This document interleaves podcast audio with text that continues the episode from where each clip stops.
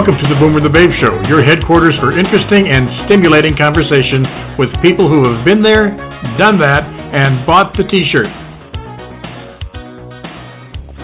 And indeed, welcome. This is Pete Peters. And I'm Deborah Brown. And we are the Boomer and the Babe, and we are back. Uh, we've been gone for a, a few months. I've been doing several shows on my own, and yeah. uh, and now we're back again doing shows. We're going to be doing shows twice a week on Tuesday and Friday and Friday mornings. And uh, uh, welcome, Deborah. I'm glad I'm glad Thank we're back you. together again. Thank you. Well, we're rebuilding our empire. That's We're what I like to say. Rebuilding, yeah, shoring shoring it up. yeah, shoring up the uh, the the wares and everything. Yeah, a lot of things have changed since we've been on the air last. Uh, we've uh, we've uh, purchased a new home and moved in, uh, an older home and moved in, and we're working on that. And and we've got a lot of a lot of lifestyle changes uh, uh, with the passing of parents and so on and so forth. But uh, we're we're putting things back together and uh, having a good time doing it. So Should uh, we tell the big one? what's that? We've been together 26 years and we got we got married finally. Oh, I know. Yeah, wasn't that something? Unbelievable. I that's know. A, that's a story in itself. we don't know. have enough time to tell that story. well, we can tell our guest that story. Well, yeah, we no can- way, he's got other stories he'll tell us. yeah. we don't care about that. No. So anyhow, yeah, our guest today is uh, Mr. Joe Wenke. He's a he's an author, uh, a bit of, probably a bit of a rack on tour and a man about town. Uh, uh, all kinds of history as far as writing poems and novels and the like. And Joe's been with us before, and uh, that was when we had him on and we were discussing his book, You've Got to Be Kidding. And uh, we're looking forward to talking about his new book right now, uh, which is is coming up, uh, the talk show. And it's actually out, but we're going to be talking about it and talking about it on the talk show. So, Joe, welcome, welcome back to the Boomer the Babe show. Hey, it's great to be here, Pete and Deborah. And I'm meeting Deborah Well- for the first time. Yeah. Yes, yes, you are. Yes, you are. Well, like I say, I was building the empire, so That's important to do. Yes. Well, you know, we're going to talk about that, building the empire. I'm I'm kidding, but building a platform is very important for anybody in business, and particularly an author. And I know you've been working on building platforms, so you'll understand what I'm talking about. When you kind of have to regroup and uh, and figure out how you're going to get all your ducks in a row. So, uh, first thing we want to do, and I think you've done this before, is um, is by way of telling who you are. We like to ask for your two-minute movie, and that is your life as far back as you'd like to go, telling as much as you'd like to tell in a grand total of two minutes. So please, your Sure. two-minute movie. Okay. Well, I think I told some of this before because I was on talking about You Got to Be Kidding, which is my satire of the Bible, and I followed that up with Papal Bull, which is kind of a satirical memoir of growing up in the Catholic Church. So I did indeed grow up Catholic, large family. I'm the oldest of 11 children. Grew up in Philadelphia, and uh, you know, sort of developed my own way of thinking and my own way of doing things, and it all sort of came together for me in terms of writing with those two books. I woke up one morning, never having had the thought before, and the first thing that I thought of that morning was, I'm going to read the Bible. When I find something funny, I'm going to write about it. So I just sort of walked over to my kitchen table where my laptop was, downloaded an electronic version of the Bible, read it up to the Adam and Eve story, and that's when I wrote the first sketch in You Got to Be Kidding, and I wrote like more than 70 sketches in the next few weeks, just like I was writing emails. And that led right into the memoir as satire, Papal Bull. So I sort of feel like I think a lot of writers feel this way that at a certain point, all of your experiences in life just sort of coalesce and clarify, and you're able to distill them uh, into a book. And for me, it was satire, but I like to do lots of different things. I had written a book on Norman Mailer that was actually originally my PhD dissertation. That's another thing about me. I went to Notre Dame for my bachelor's, Penn State for my master's, and UConn for my PhD. And now I'm I'm just about writing lots of different things. Like the talk show is a novel. You mentioned I've been writing a lot of poetry. I've come out with two books of poetry in the last uh, few months, Free Air and Looking for Potholes. And uh, that's really what I'm about right now. It's building that uh, that author's platform and getting people to know my writing. So that's kind of well, it. it's it's very interesting to uh, refer to what you were writing as sketches, and I'm very intrigued by that because a lot of times uh, people will be writing small pieces of something, you know, and they might call it chapters, they might call it blog posts. Um, but I like that you called this sketches because that sounds like something I would like to do myself to get started yeah, on something. So that's how did that the, happen? Yeah, that's just the way it came out, uh, Deborah. It was really I would read a story in the Bible and I would retell it, and the idea was if you're educated, intelligent, have a sense of humor, and you read the Bible literally, maybe you get satire, not fundamentalism. And they all came out as like little stories or sketches of the Bible, but retold from a, a satirical point of view. And I really wrote them without almost without revising a single word. It was sort of like doing beat poetry, and that's why the book came so fast. I, I reread the Bible and wrote the book in I think it was seven weeks. Oh, and oh then Papal Bull was sort of the same, but I had to go over 2,000 years of Catholic Church history and the beliefs and practices, etc. That was like a little over four months, and that's when I had this feeling. It looks like, at least for now, I'm going to be writing a lot. And you know, you, you tread carefully around that statement because I mentioned Mailer. He called writing the spooky art, and you just never know when it's going to stop. But I just sort of felt like, oh, I'm going to be writing a lot of stuff. Let me build my own platform, and let me approach this like a small business and invest in it and you know just really pour myself into it have some confidence in myself belief in myself and see where it leads. And where it's led is talking to both of you today.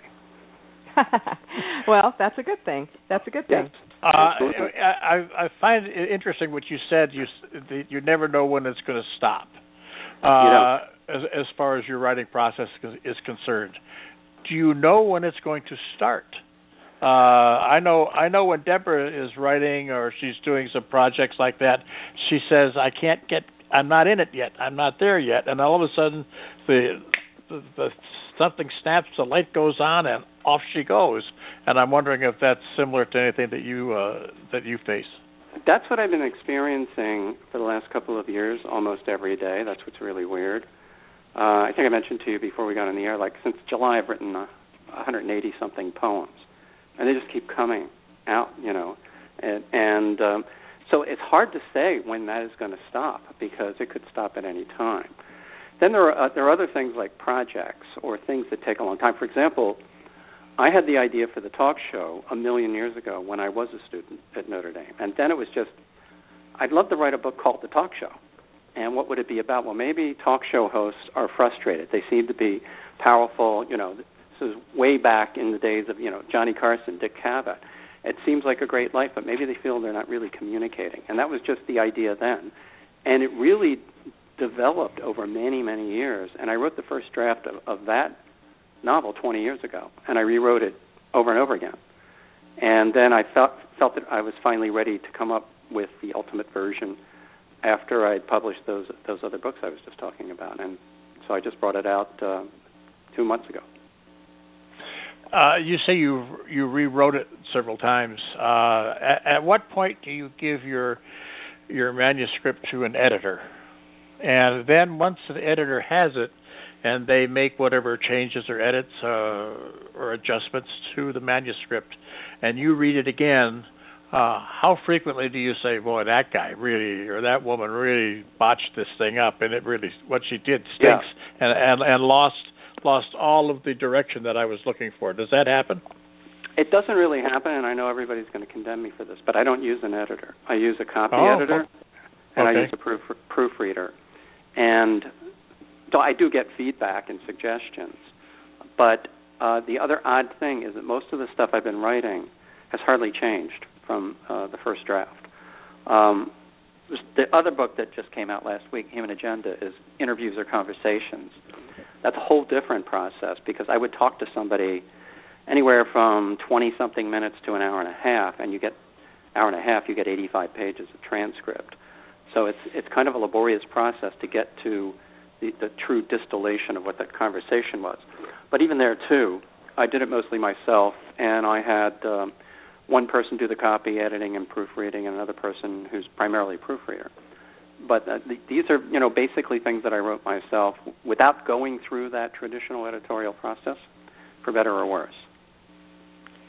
If you're a good writer, I know I'm going to, I'm going to get in trouble too, but uh yeah, if you're a good writer, I think you can do that. And the reason I say that is because you you do keep your voice that way. And um as long as somebody else has looked at it for the glaring oh my god you know i can't i can't believe you kept putting you know the comma outside the quotation marks kind of thing. Yeah. So, you know when they fix that kind of like glaring things that's really um fine for some people. For other people it's the kiss of death it is, and it's especially annoying. I don't use this person anymore, but I had a proofreader who would put mistakes into the manuscript. I didn't really appreciate that. You know, change something from what was right to what was wrong. And I do right. have a in English, and when I was getting it, well, the reason I went to UConn and Penn State was that they had things called teaching assistantships, which the Ivy League schools didn't have, which meant that you uh, got a full scholarship, but you were also paid to teach at the university. So I was 22. I was teaching at Penn State while getting my master's, and then right after that, uh, teaching at UConn, and so I've taught writing. Not that I don't make I make a million mistakes, but I'm just saying, you know, it's it's kind of a frustrating process sometimes. I think as you're implying to go through the traditional editing route, although it, it can be revelatory and it can be great. It depends on on who you're working with.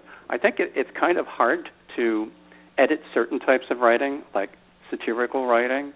Um, you really would have to live inside the point of view of the writer. And I'm right. a pretty, pretty radical writer, and um, like the talk show was a crazy novel. And what was I rewriting? I was mostly rewriting the opening, which is totally obscene but very funny and humane. And well, I was just going to say it is it is edit that. Yeah, it is obscene, and if somebody, I, I'm you know nice, and I mean that in a nice way. um, yes. But yeah, so like if I didn't want you to say you know the F word 17 times because I have some kind of penchant for not having you do that, then we would have a problem going in, right? So you can't that, have that's that. right. Well, here's the, the interesting thing is that that language does not recur for the most part throughout the rest of the novel. There's one other little scene where it does. I don't want to give away too much of the story, but the reason I did it that way, and maybe we get get into talking about the book, is that virtually all of the characters in this book have surface identities or social identities that people would maybe use to stereotype them, and then there's the real person uh, who gets revealed at odd times or in different ways.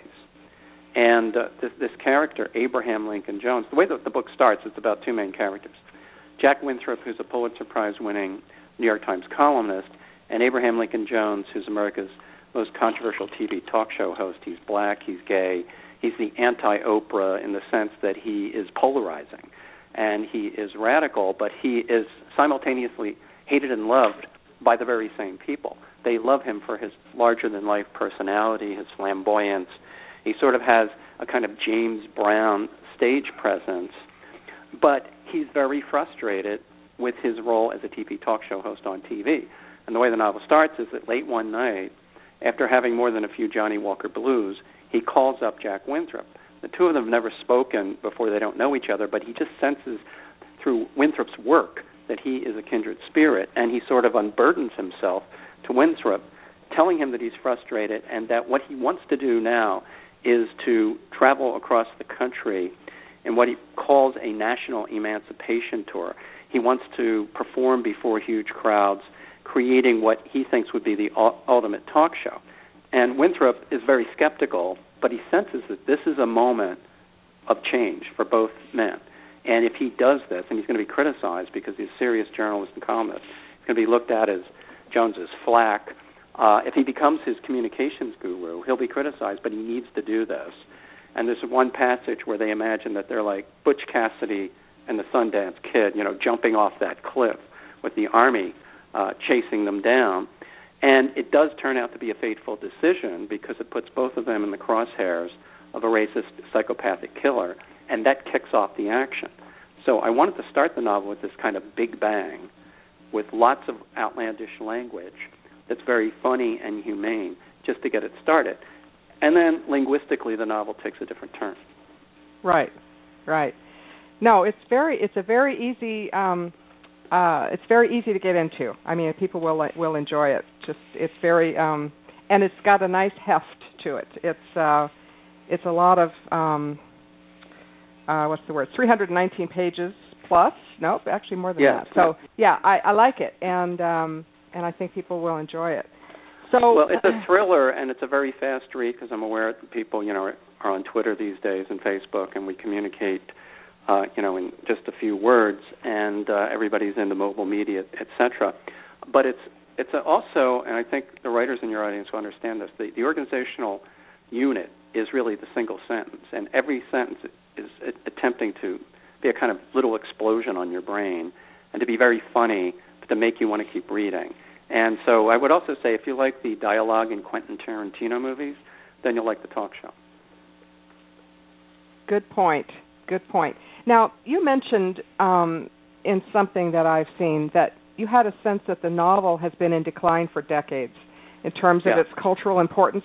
And I think you relate that to what television and the 24-hour news cycle. Yeah, is, I mean it that... goes all the way back to film. Like, what is the primary communi- artistic communications medium. I think it's the novel back in the days when, you know, even before Mailer, Hemingway, Fitzgerald, Faulkner, when people thought about the great American novel, uh, it had a centrality. Maybe it was propagated, you know, by the, uh, you know, literary people in universities, but there was this idea that the novel was central, and I do think it's been displaced by film, then TV, the 24-hour news cycle uh, by social media, by the internet, uh, by the fact that people can instantly get information just about anywhere, and yet it's still this really powerful medium.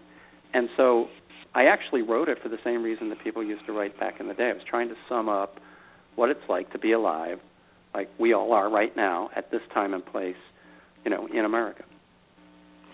Well, don't you find it interesting that some people get their their news and maybe even their sense of the culture from people like Jon Stewart for yes. the Daily Show and Bill Maher and even Saturday Night Live will give you a better glimpse sometimes of what's going on in America than uh, other mainstream ways of getting information. I, I just have a sense that it's a very weird time in our history. Uh, it is very weird, and you know the other thing that's happening. I've talked to various artists about this. Is that everything you do is viewed as content, and people think content should be free, and it's free on the internet. So it's hard to sell books for that reason. People don't think that they should pay for anything. But you're right.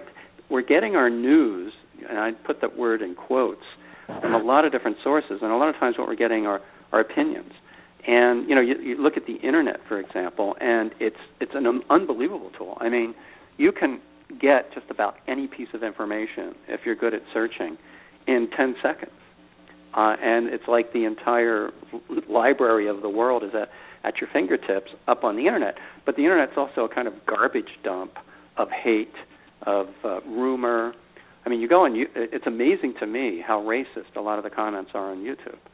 And you know, I tweet a lot, and if I ever tweet about guns, for example, I've ruined my evening because all of the people who are pro-gun come out and attack me, and I feel like I have to respond to them. So I, I only do that when I have absolutely nothing to do all night. And so you're right. So what is what is the news? What is a fact? What's an opinion? What's a real report? Uh, you know, there's the whole Brian Williams thing going on now. Who do we trust? And so again, again, I think in that kind of a context, it's interesting to attempt to communicate through the novel because basically it's storytelling, you know, and I think that that's the fundamental way that we we humans actually communicate. And that's also why I wanted to do the, the other book, The Human Agenda, which is conversations about people, people telling stories about themselves. And it's a way of finding common ground. And that's really in the talk show, Jones's radical message is not radical at all. It's unity through diversity. It's let's see where we can come together, even though we appear to be different. And I think when we tell stories about ourselves, there's that opportunity opens up for understanding and empathy, where a lot of times, you know, it can be polarizing just to have different opinions. So that's why I think it's cool to do a lot of different things. If you read, you got to be kidding. It's extremely radical. It could get a lot of people angry, but it's funny, and you know, humor's anarchic. Uh, th- this is kind of a wild book, but it's storytelling. Um, Winthrop likes to hang out at a strip club all the time called the Tit for Tat, and all of the characters who are there could be viewed, uh, you know, could be condemned or written off or marginalized. Uh, but when you get to meet them, you say, "Wow, these are not people are not so different from me." They're funny, they're humane, they're warm, they're generous. So that's sort of one of my main messages, anyway. Want to get back to what you were saying a minute ago uh, with regard to the the garbage dump that is the internet, and uh, uh, it's the garbage dump that that is politics today. It's like, I mean, everywhere you turn, there's uh, there's some kind of a situation where people are just spewing, uh, and you know what they, uh, you know, that old adage about uh, that's people opinions are like uh, the backside everybody has one type of a situation, you know. Yeah, exactly. And uh, and uh, it's it's it's just maddening. I remember one time, and it was a while back, because I've I've sworn off doing this now, because I got I got into a tussle on uh, on Facebook with somebody. Uh, I I I think it was uh, uh, a political situation, if I remember correctly, about liberalism versus conservatism, and who should you know running for president and so on and so forth. I mean, and these people were just vitriolic. I mean, the no. the venom just just oozed out of every word that they said, and these were some people actually that I that I knew uh, that that were supposed friends of mine, and uh, yeah. certainly not great acquaintances, but certainly people uh, the, that I had knowledge of and had knowledge of me. And even to this day, I I get emails from some friends around the country, and and they sending me all this stuff, and I'm just going, my God, how can you believe this? How can you? I mean, your, their parents would be rolling over in their grave. We're all the same age, and I and I just say to myself, boy, your parents would be rolling over in the grave if they, if they knew uh, that you were putting this kind of stuff out and, and passing this kind of information along. And I don't. I think that's just bound to continue, and it's going to get worse. What, what do you think? You think there's a, a place and point where it'll stop? No, I think everything just gets worse all the time. In fact, one of my mottos in life is things are much worse than we can possibly imagine, which suggests the terribleness of existence and the paucity of the human imagination. Uh, it's kind of a pessimistic view, but I mean, I think a lot of people feel like that these days, and that's the irony of having access to all kinds of information. But what's real? What's true? And it's interesting that you're pointing out that these are people you know. That's one of the issues or problems, and I think you know, increasingly people have problems in their families and with friends over divisions, not just of opinion, but you know, of identity. And, and this is one of the things I get into deeply in the Human Agenda. you know, if you are identify as gay or transgender, uh, are you rejected by your family? Uh, what do they think of you? Are you rejected by your friends? And where do you find that common ground? On the other hand, I think that what provokes a lot of the hate on the internet is anonymity and it's a place where cowards go to vent uh, because you don't know who they are. And I think all of this has created. This is another thing that the talk show is about. Uh, I mean, the internet is used by terrorists. We know that the whole ISIS thing, and I think we're inundated not only with a lot of hate and a lot of negativity, but a sense, really, and I think this is a new sense that a lot of people have. I have it, you may too, that something bad could happen anywhere at any time. And this sense to me gets validated all the time in the news. And it's sort of born of terrorism and school shootings. And I've said this quite a few times, you know, in different interviews. And what just struck me the other day is every time I say it, there's been something else horrible that's happened in just the last uh, couple of days, right? You know, the Jordanian pilot being set on fire. Uh, and there's just this sense, I think, that a lot of people have that you could be in the most mundane situation right now, seemingly safe, and something terrible could happen. And that's really one of the things that the talk show deals with. Uh, going back to Winthrop and Jones, these are guys who are very controversial, so they get their share of hate mail. But once somebody is personally stalking them, it changes everything. And in this case, all of their friends are being stalked as well and endangered as well. So with that, I, that theme, I was trying to capture the sense I'm describing of fear and a paranoia, but it's real because we're I think because of the internet too and the 24-hour news cycle, we're tapped in to all of the terrible things that happen across the world in a way that wasn't possible a few decades ago before the internet. Well, I think also that there's a, such a proliferation of of cable news and everything else. Anything you turn on, it's got negativity Anything yeah. you turn on is to I mean, because uh, I know when we when Deborah and I are sitting here in the office and, and we're working, we chances are we have some cable news show on, news station on on TV, volume down, but still it's it's still penetrating. You know what I'm saying?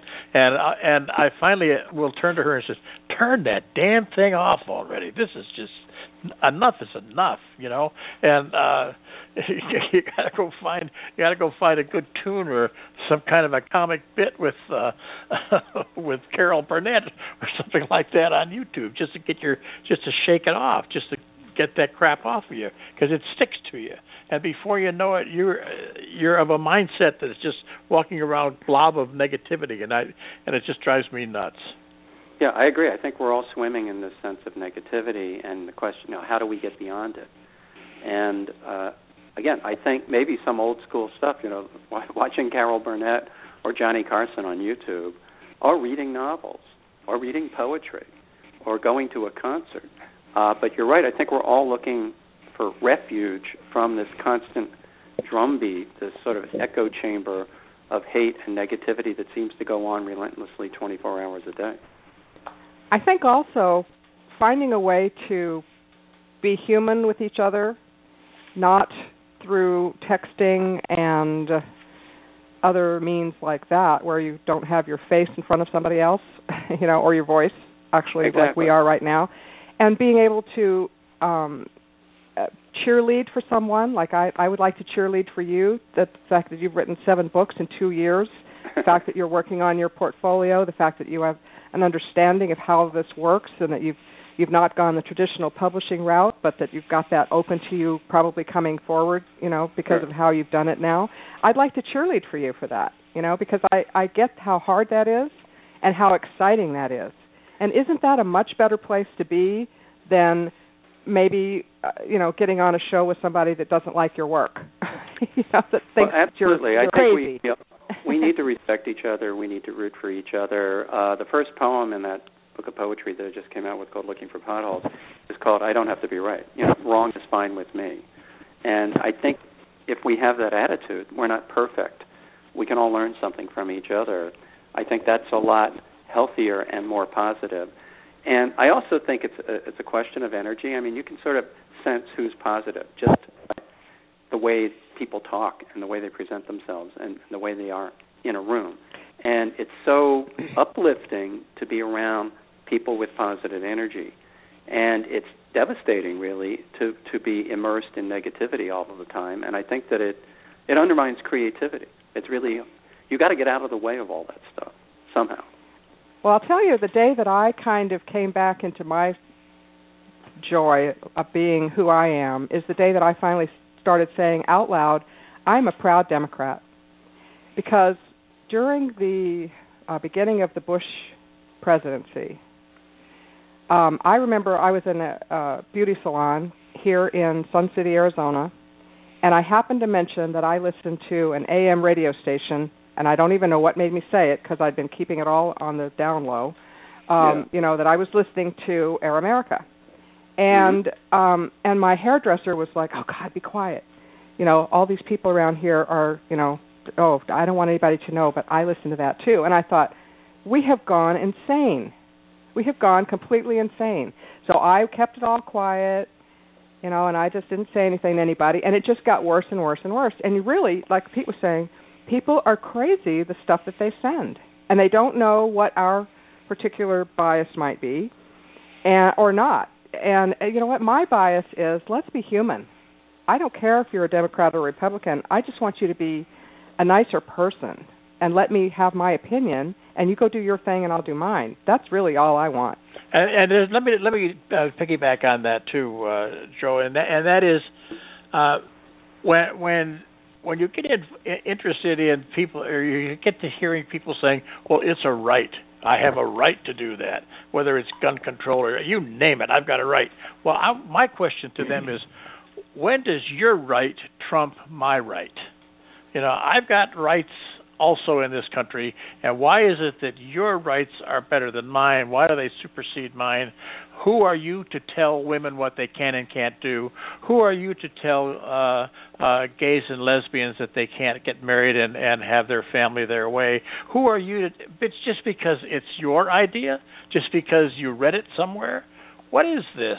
Come on, let people live and let live. You know, They're not that whatever their lifestyle is isn't affecting me, and if they're happy, they're happy and I just I just can't understand that these people cannot get it through their heads that everybody has rights and they don't have a corner on that market. Right, and we all have a right to be respected. And I think uh, an important point too is that identity is self-validating. If you say who you are, people need to believe you. So if you say, "I'm a Democrat," "I'm a lesbian," "I'm gay," "I'm transgender," "I'm a liberal," uh, you you deserve respect for that, and nobody should question it or think that you're somehow less of a person. I don't notice that people who are negative are shy about stating their opinions or their right to their opinion. And I think that there's a lot of confusion about that. Yes, we all have a right to an opinion, but we don't have the right to be disrespectful of other people. And so I think that we, we need to find that common ground where we can all come together and uh, celebrate our humanity. And uh, that's what I think the arts are about, uh, writing writing books included, and that's one of uh, my main messages. And that's really what my interest is uh, in mm, trying to create that, that common common ground, even if sometimes you know I can offend people. Well, I get offended too, so we're even. but it's done well. Now, are the characters in the talk show based on people you know? Are they a composite of you and a whole bunch of other people, or tell us about that. Uh, they're really not people I know, except to say that Jack Winthrop is sort of my voice in the book, and uh, most of what is in the book is entirely uh, fictional. Although I have to say the strip club scenes are very well researched. I certainly know about that world.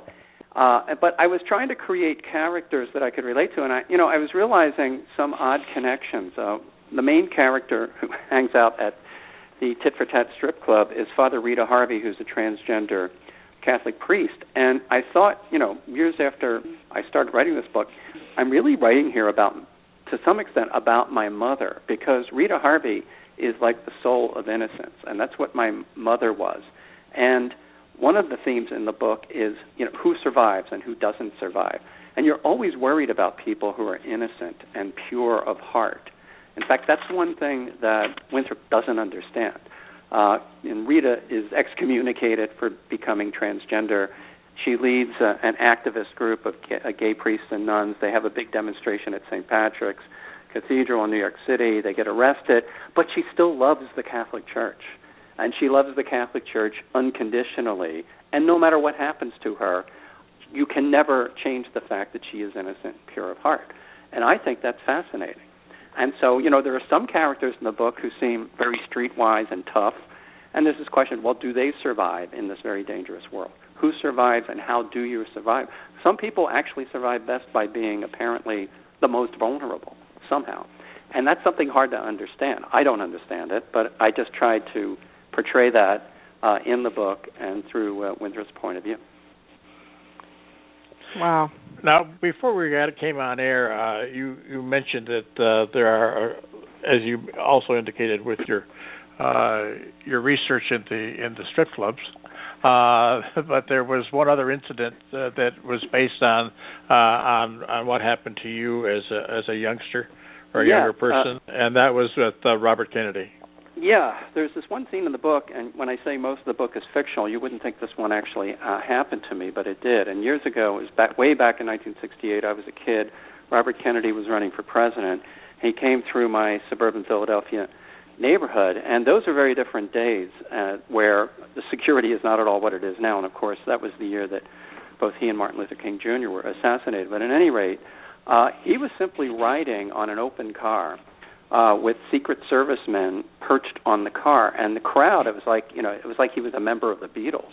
He was mobbed by all of these people, and he was literally hanging upside down out of the moving car with Secret Service men holding onto his legs. And Winthrop recounts the scene as if it happened to him. it did happen to me. I was in the crowd and I got buffeted up front, right up against him, and grabbed his hand, and then in a second got sort of whirled out of the crowd.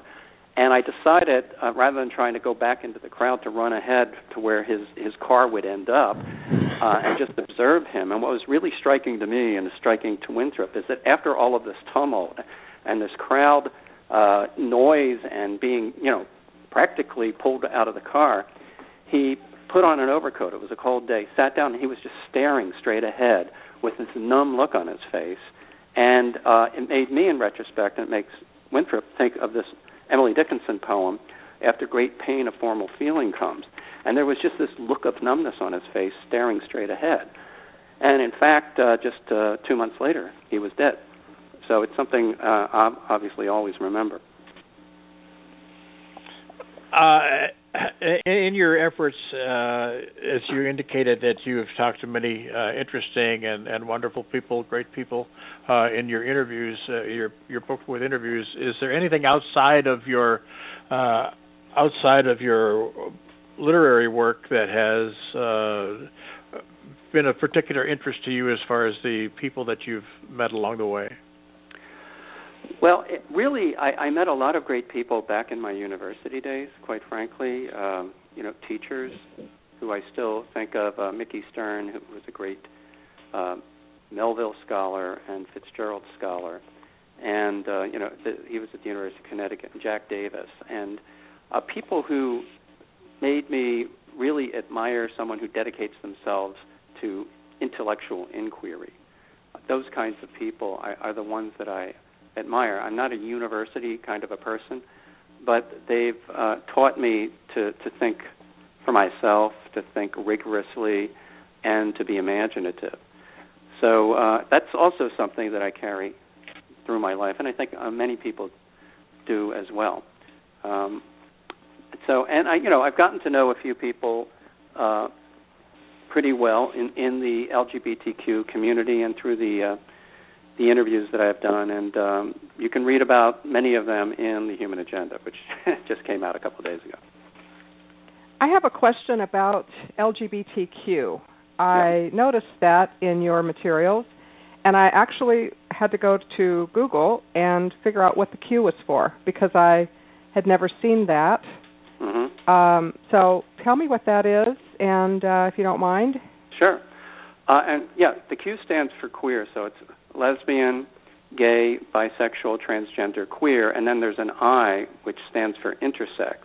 And so I use that acronym actually in the Human Agenda because uh, one of the people that I interview is an intersex activist, Hida Viloria.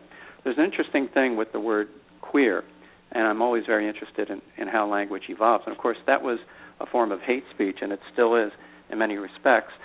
But it's a word that the community is reinventing, and increasingly I'm finding young people uh, who are lesbian will identify as queer. For example, Kristin Russo is one of the people I interview, and she sort of reinvented the advice column with an internet site uh, called Every Everybody is Gay, excuse Everyone is Gay.com, and she talks about how it just didn't feel right for her to call herself lesbian, and she likes the word queer because that has other connotations as well, uh, like being different from the mainstream and she even used the word to describe a friend of hers who, believe it or not, as a hobby rides boxcars around the country. And so it's sort of being subversive or living, as she said, outside the grid. And so I think it's a word that's beginning to be successfully reinvented, although it's a word that if you're sort of older in the community, uh, was certainly, as you were growing up, a very hurtful word. But that's what the Q stands for. Now, I'm not a big fan of the acronym al- alphabet soup of the community but nobody's come up with uh, just one word to describe, you know, all of the diversity within the, the community.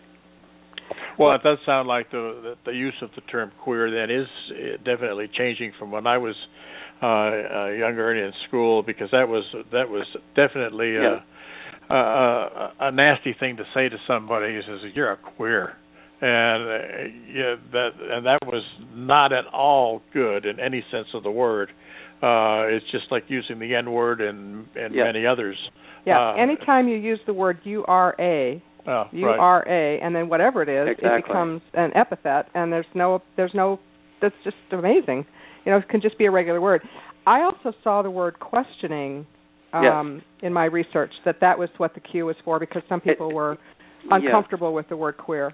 Well, it stands for that too, and that's really people who are questioning their identity and on a journey. So uh, there are multiple meanings. Uh, sometimes the letter A is added, which for some people means asexual, or it could mean ally. Uh, so, I mean, I think that's another issue with the use of, of the acronym that it has multiple meanings. Mm-hmm. But uh, it's and some people, from a gender standpoint, define themselves as genderqueer, uh, meaning they're not part of the gender binary, they're gender fluid, and they're not necessarily transgender or cisgender, which is the word that's now been coined to describe people who identify with their biological gender, as opposed to. I'm sorry. What was that? What was that one? Cisgender is uh, describing somebody who is aligned with and identifies with their uh, biological gender that they were assigned at birth based on reproductive organs, chromosomes, hormones, neurology. Gender identity, which isn't very well understood, is really how we experience and communicate our gender. Uh, so most people are aligned with their biological gender, some are not, and those people are transgender. So this is instead of saying normal and not normal. so, yeah, well, normal words, is a very you know what uh, I'm saying. judgmental term. I right? know. Normal, I know. It's exactly. not normal to be brilliant. It's not normal to be a genius. It's not normal to be a prodigy. Uh, those are not bad things. So, so mm-hmm. just saying normal as a judgment is actually right. another. You know, you're not normal. That's another form of hate speech. Exactly. Wow. I, I think in a lot of cases there's people are using words without a full meaning or understanding of the meaning of them in in, in the context they're using them and and I don't know if that's um uh something that you just have to they have to be more wary of we should all be more wary of or if uh we should just walk through life oblivious. I don't, I don't know which yeah, is well, I better. don't think that people are entirely sensitive to all the meanings of words. I mean, if you say somebody's not normal, you're saying, you know, there's something wrong with you. And what's right. wrong a lot of times is just that that person's different. And this is another concept that I really look at uh, in the talk show with uh, all these disparate characters in the human agenda, and that is for some people, difference is amazing. It's sort of what makes life worth living. Why would you want everybody to be exactly like you? But difference can also be the foundation for bigotry. Uh, you define somebody who's different from you as the other, as threatening, and that there's something wrong with them because they're, quote, not normal, meaning they're not like you or how you define the norm, which is, you know, how everybody should be, uh, rather than being an individual and not conforming just because lots of people are or act a certain way.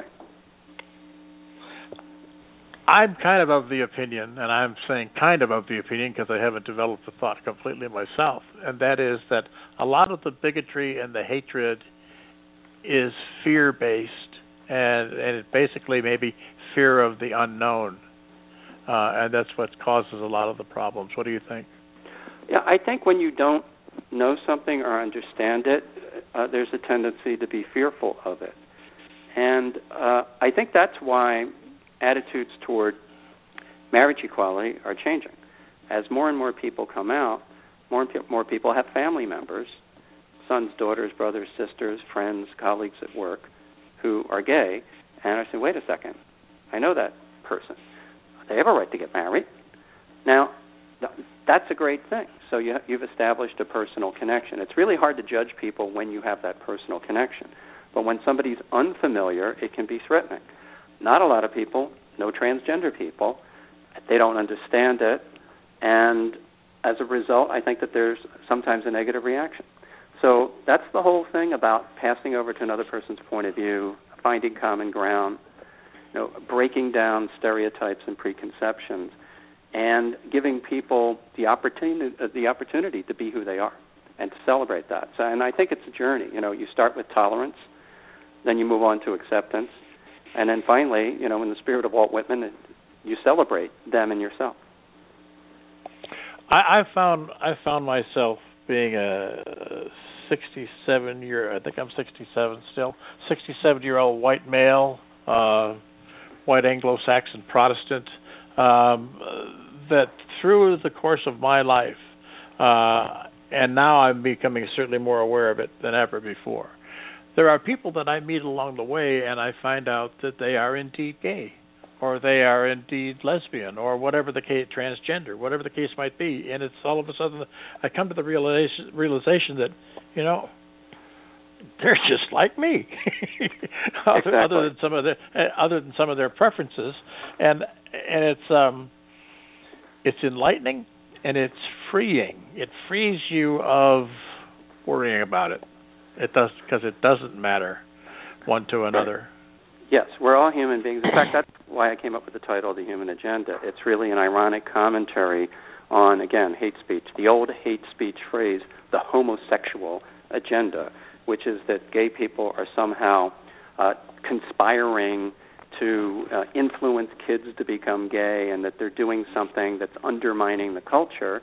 And so I've tweeted any number of times, and it's the epigraph to the book. Uh, the human, uh, the, the homosexual agenda is the human agenda: life, liberty, and the pursuit of happiness. If there is any agenda, that's all it is. And the transgender agenda is the same. We all pretty much have the same goals as human beings, even though we approach them in different ways. And it's you know captured in those words: uh, life, liberty, and the pursuit of happiness. We just all want to be happy, and we want to find meaning in our lives. And I think again, reminding ourselves of that uh, creates the possibility for finding commonality where previously it may seem that there's this gulf of difference uh, separating us from one another. Well, I'd like to go back to the fact that you're building your platform. Yeah. Because it is necessary for people who have something to say the way you do to do that. Because I just wrote down something that I don't think anybody else has has said. Um, but I think it's true, and I'm going to say it, and then you can agree with me, I'm sure. But the more you read, the more you lead. In right. other words, people people have expand. got to be reading these things. Right. Yeah, it's all about entertaining other points of view. Uh, I'll, I'll just give you really what I think is a profound example. One of the people that I talked to in the Human Agenda is the author Andrew Solomon. Uh, he's the winner of the National Book Award for a book he did on depression. I was talking to him about his most recent book, Far from the Tree. Far from the Tree looks at kids and families, uh, and the kids are, are are stricken with what one would typically call a disability. They could have schizophrenia, or they could be on the autism spectrum, or they might be deaf, uh, or any number of things. Then, in other instances, he's talking to families whose children uh, have committed horrible crimes. He also talks to families of transgender uh, kids, not a disability or a dysfunction, but something that has been uh, uh, identified as a you know a pathological condition. And he says, are all of these differences, which are oftentimes looked at as disabilities, really the basis for identity? And he comes to the conclusion that really what makes us different is how we define ourselves. And I think if we think about that, it doesn't have to be something dramatic, you know, like you're deaf. I mean, for example, the deaf community is against cochlear implants because they would view it as wiping out deaf people. Uh, Hida Viloria, I mentioned, who's intersex, uh, and and I am really advocates against doctors performing operations on newborn babies because they think the baby is intersex, letting the child develop as as the child will develop and then decide later on in life. And that is an identity. So, you know, this was really something new to me too, thinking about characteristics that could be viewed as disorders or disabilities, uh, people who have intellectual disabilities, as the basis of their identity. And so that's really the richness of reading and the richness of, of writing. So I agree with you. Well, I think it's also the point of view. If if if more of what I say has the word I rather than you, when I'm talking about something that might be termed judgmental. In other words, let me judge myself because I have all the information. I can't judge you, and I shouldn't be judging. Shouldn't is another pejorative word, but you know, it's just interesting how we can get ourselves in trouble by opening our mouths and using the word you too many times. You know, you are this, you are that, you did this, you did that. Well, how about what you did? You, I did. I, I, I, I. Does that make sense? Well, yes. I mean, finger pointing, blame, judgments don't usually get you too far. And uh, that, that again is the point of really everything that I, I'm writing the talk show. When you get to know someone, you pass over to their point of view. You're going to have a different point of view about them. You're going to see the world through their eyes, and it's very difficult to judge once you get to that point of view. And uh, you know that that I mean that from another point of view, that's why I write too. I, I write to entertain but also to disturb, but in the sense of moving someone from one position to another position, uh, or to disrupt. And I think we all need to sort of be disrupted and move to other positions so that we can adopt new points of view and see the world differently. You know, I just thought of something, Joe, and it's kind of um, odd, and and that is that I don't think the people who are as judgmental as the ones that I think we're all talking about, kind of, you know, those people. Um, I don't think that judgment happens um, when they see an accident on the side of the road and they realize that they can go help that person. They don't ask, "Are you transgender?" You know, because I'm getting ready to help you now, and I'm going to make sure that I'm not outside my comfort zone so much because you're different. You know, or, people that run into a burning building to help the the ones that are caught. Nobody stands there and says, "I wonder how many Republicans or Democrats are in there because I'm the other no. party." You know what I'm saying? So why is it that the humanity works in an emergency, but when you're sitting just in a normal state of affairs, you can't can't quite get there? well, I think we forget about ourselves in those situations of emergency. That's the disruptive event. But then, you know, another one of my themes: change is really, really difficult. It's really hard to move out of positions that you've taken uh, we we want we all want to think, I guess, even though I I you know wrote the poem saying wrong is fine with me. I guess we all sort of want to feel like we're right, and uh, it's difficult to get out of the whole wrong right thing, not judge, and accept people for who they are. And obviously, not accepting people who hurt other people in doing that, but getting out of judging others as human beings. Mm-hmm. And I, I think that that is the healthiest way to to go about living one's life. And then it leaves you open i think more open to discovering new things and new ideas. And so you're enriched by that openness uh, and by not judging. Well i think it's going to be a lot easier to read a book that gets me in that frame of mind than it is to watch uh, certain kinds of tv that i like that are slanted towards my point of view and i think that's what happens to a lot of people they you know um we I think we tend to watch what we agree with and we don't go down that rabbit hole into the things that we have to think about because it's not quite what we're familiar with. But yes, how much more enriching narrowcasting going on all the time. You know, the people who just watch Fox News or just watch MSNBC. Right. Yeah, there's no there's no uh there's no diversity in what your viewership viewing viewing habits are. That's for sure. It's uh it's uh one long narrow lane and but Can I just say one thing about that? Okay. I have tried to watch Fox News. I really have. Okay. I've tried. I flip into it and I go, "Oh my word. Oh my goodness. Oh no, no, no, no." and then I'm back out. It's like, oh, I can't do it. And yeah, I can tell my friends that are Fox News enthusiasts and they know that I'm not and it's like, "Oh god."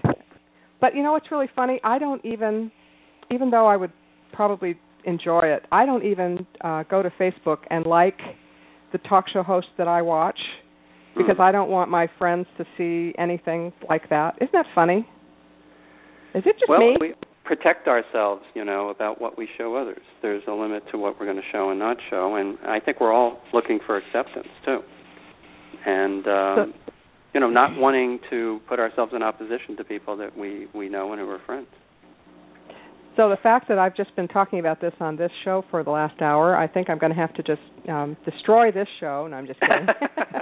yes, I think the cat's out of the bag, Deborah. Well, uh, one thing, one thing for sure, one thing for sure, uh, Joe, and I say that this lightheartedly. Deborah doesn't have to worry about her friends knowing that she No. uh, enjoys whatever she enjoys uh, on the left-hand side of the spectrum because they're never there. Absolutely. oh, that's okay. That's all right. I'm happy with it. I really am. I'm very happy with it. Well, Um, So, is there going to be another book following this one with the same uh, people, well, I, same I person? wrote a book so uh, that there could be a sequel uh, to the talk show, and uh, the way that it ends, there's the sense that there's always another gunman, and that the characters uh, who survive will will live to have other adventures. So, so yes, and uh, I'm already planning another human agenda.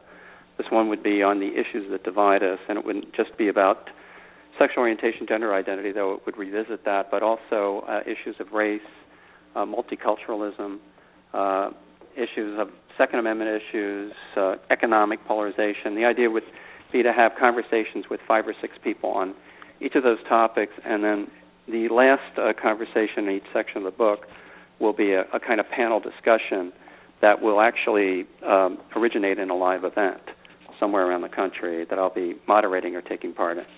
So that's the idea for that. Well, that sounds like a great project. There, I, I I'm be interested in knowing more about it as that comes to fruition. Uh, if if people want to get after t- listening to this and they want to get hold of uh, your materials and so on and so forth, Joe, what is the best way that they can they can find your work? Okay, so I have a website, joewenke.org, J O E W E N K E dot org, and I'm on Amazon. I'm on Barnes and Noble. I'm on all of the electronic sites. Later this year, I'll, I think I'll be in bookstores all around the country. And um, you can also follow me on Twitter at Joe Wenke. Well, that's great. Plenty of access there. Uh, I want to thank you for taking the time to be with us again uh, and be with Deborah for the first time. And uh, it, it's always an interesting conversation when we have you on, and I'm sure at some point in the future we'll have you back again if you're willing. Well, I'd be delighted, and it's been a great pleasure. I had a lot of fun speaking with both of you today. Thanks for having me. It was very fun. Thank you for talking so openly about your process, and I'm um, looking forward to finishing the talk show. As you can tell, I did start it, but I haven't finished it, but I will. I like it. Well, I recommend great. it. All right. I well, recommend thanks so much.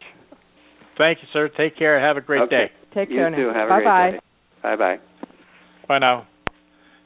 Well, that was Mr. Joe Wenke, and uh, certainly uh, an interesting gentleman, and uh, a lot of a lot of a lot of things to think about. Well, I'm telling you, the book is good, and I am going to finish it. And um, uh, he's a very, very good writer and big thinker, and I think we need more people writing that kind of stuff. Absolutely, I, I really agree. do. Well, until next time, which should be at Friday uh, at 10 o'clock in the morning, this is Pete Peters, Deborah Brown, the Boom and the Babe signing off, and we'll talk to you then. Have a great day, everybody. Take care.